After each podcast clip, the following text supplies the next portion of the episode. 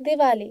दिवाली कहानी है अंधकार से रोशनी तक पहुँचने की। दिवाली कहानी है प्रभु राम सीता देवी और लक्ष्मण के अयोध्या लौटने की। दिवाली कहानी है लक्ष्मी माँ की उत्पत्ति की। दिवाली कहानी है इतिहास से जुड़े कई पन्नों की। यह कोई एक धर्म नहीं हर कोई अपने तरीके से मनाता है। कोई गुरु हरगोविंद साहिब जी की वीरता तो कोई महावीर जी की मोक्ष प्राप्ति के लिए दिए जलाता है। आज के दिन हर व्यापार का नया भय खाता खुलता है। और किसानों के लिए इस साल फ़सलों के मौसम का अंत।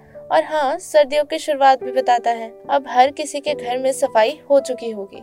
घर रोशनी से सज गया होगा। आज तो अंतरिक्ष से भी भारत चमकेगा। सभी का घर मिठाइयों या यूँ कहूँ, सोन पापड़ी से भर जाएगा। साथ मिलकर गणेश जी और लक्ष्मी माँ की पूजा भी होगी। खेल खिलौने का प्रसाद भी बटेगा। और फिर एट लास्ट इको फ्रेंडली पटाखों की बौछार भी होगी।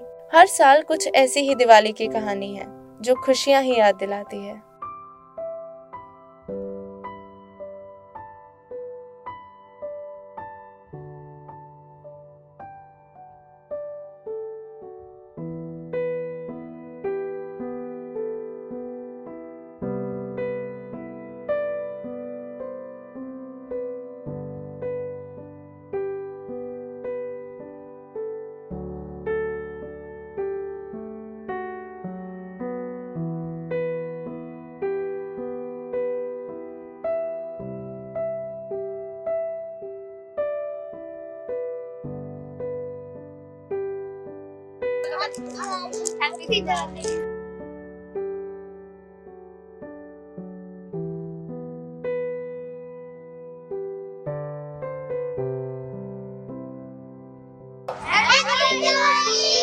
टीम न्यूज़ पिल आप सभी से निवेदन करती है कृपया दिवाली के दौरान किसी भी पशु या पक्षी को चोट न guys thank you for all the love and support let celebrate eco friendly Diwali this time On behalf of Team Newspill Podcast, we wish you all a very Happy Diwali!